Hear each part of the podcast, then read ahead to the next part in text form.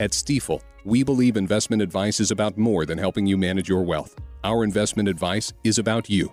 It's about realizing your dreams may become a reality because you have a plan. We believe in you.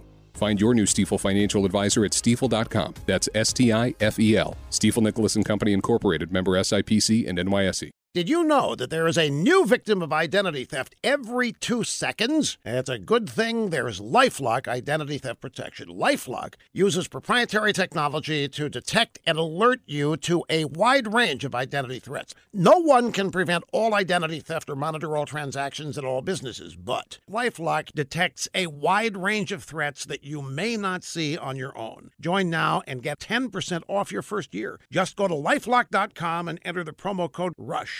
Well, we are getting a flurry of activity for the Democrats in the 2020 presidential race. Hawaii Congresswoman Tulsi Gabbard announced that she's going to announce this week she wants to fix health care, fix criminal justice, and fix climate change.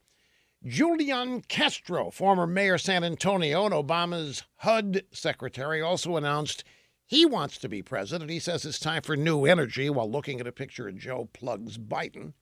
New York Senator Kirsten Gillibrand is laying tracks to run. She's got a lot of tracks to lay.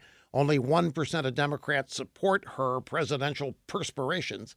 Elizabeth Warren was the first to throw her DNA into the ring right before New Year's.